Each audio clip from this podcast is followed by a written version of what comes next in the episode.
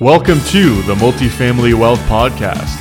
I'm your host, Axel Ragnarsson, and on this show, I dissect how seasoned multifamily investors started, built, and scaled their businesses. What's going on, everybody? Welcome back to the Multifamily Wealth Podcast. On this week's quick solo episode, I'm going to be talking about just a simple strategy shift that I'm recommending a lot of folks make right now to stay active in the business and really to just, you know, keep themselves in the game while there's all this turbulence between interest rates, what the market's doing. Um, you know, some of it's just distress in the underlying fundamentals in a lot of markets where rents are going down and, you know, expenses are going up, et cetera, et cetera.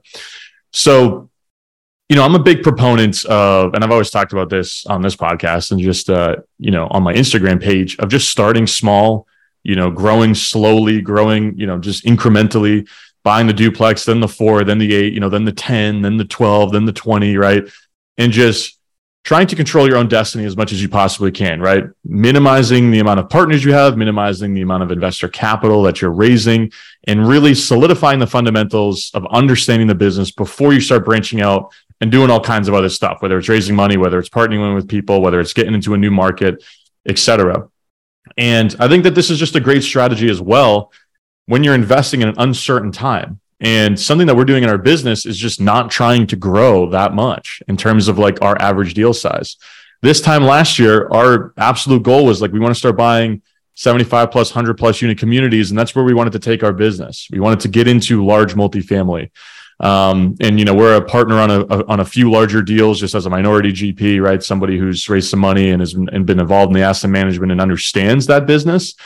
But like, that's just not something that we can really do right now. I, I don't feel comfortable raising money from investors to grow to to take down a deal that is a step up in what we've done given what's going on in the market and given what the future of the market looks like the deal would have to be so absurd for us to do that right now um you know, or else we just wouldn't want again, or else we just wouldn't feel comfortable. And there's not a lot of incredible deals out there in large multifamily because there's not a lot of distress in that market yet, outside of the the idiots who use floating rate loans in the high growth markets, right? Um, in markets like New England, which is typically uh, less of a boom and bust market than the southeast, southwest, and you know other parts of the country.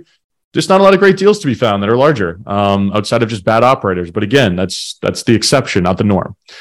So what we're doing in our business is just taking a step back and just looking at smaller deals again, you know, really honing in on these small 5 to 20 unit properties where we can, you know, very easily build a pipeline of them off market where we can get in touch with owners that are more motivated by lifestyle situations. Maybe they want to retire, maybe they want to move, maybe they don't want to be in real estate anymore.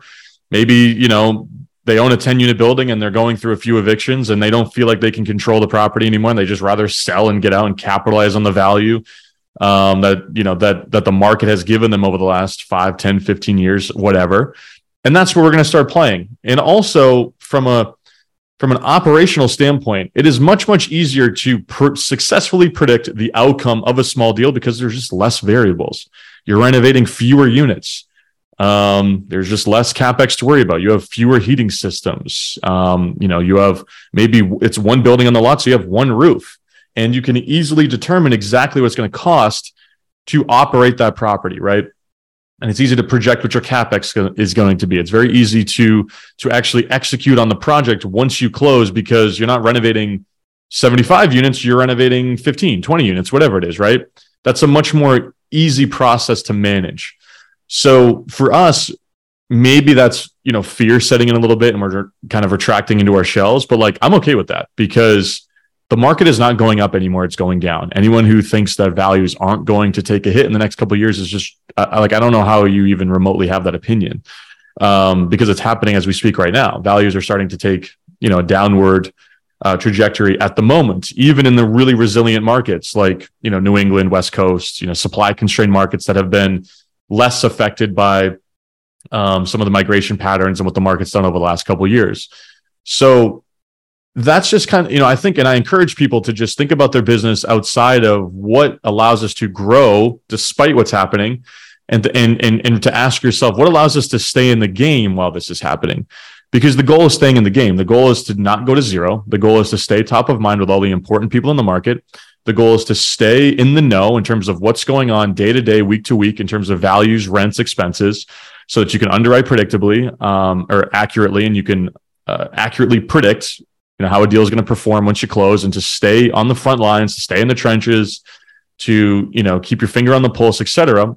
And there's a lot of people that are just not buying at all for the reasons that I mentioned, where they they're not confident that that they can make a good investment decision today, or they're just not seeing deals that align with their investment criteria, and that's fine. I get it. I get you know no shade thrown at those folks, but the downside to that is when you remove yourself from the marketplace, you're speaking with brokers less, you're speaking with sellers less, you're speaking with lenders less, you're speaking with your PMs less, and you have less of a sense of what's actually happening in the market. And you're losing an informational edge, which is really like what real estate is. It's just people who have more information than other people and making better decisions, finding the inefficiencies in the market and making more money and making better decisions. So if you decide, hey, I'm just going to play some golf and, you know, I'm just going to operate the part, the properties I got pretty well. I'm not going to look at any new deals. I'm not really going to get into that world at all. Well, you're just, you're going to be second, third, fourth place when deals, when the market, you know, calibrates a little bit more and deals start to, to, to be a little bit more readily apparent, or you're just more comfortable with investing in that environment. So what we're doing in our business is the opposite. We're just, we're continuing all of the same activities that, that we were doing, you know, over the last five, six, seven years but we're just doing them and pursuing smaller properties where we're making you know less money where it's more work for the same amount of money and yeah they're not what we'd like to be doing we'd like to be doing bigger deals but this is an opportunity for us to stay in the marketplace to stay in the know to stay on the front lines and still participate in the business right? And the other piece of this too is if you're doing smaller deals you're raising less money um, or if you're using your own money you know you're just putting less of your own capital at risk. And you're probably making more bets but they're smaller bets.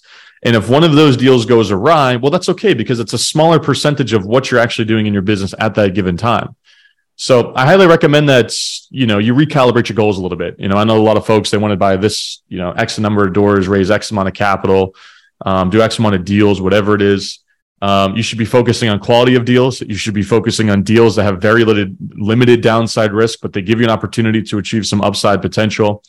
And um, and I think that's just a you know a much better way to approach the business right now as we speak. Um, so hopefully hopefully this was valuable to you. If you uh, if you felt that you learned something in this episode or your, your perspective shifted a little, uh, please consider leaving a comment or not a comment, excuse me, a, a, rating and a review for the podcast so we can get this in front of more folks.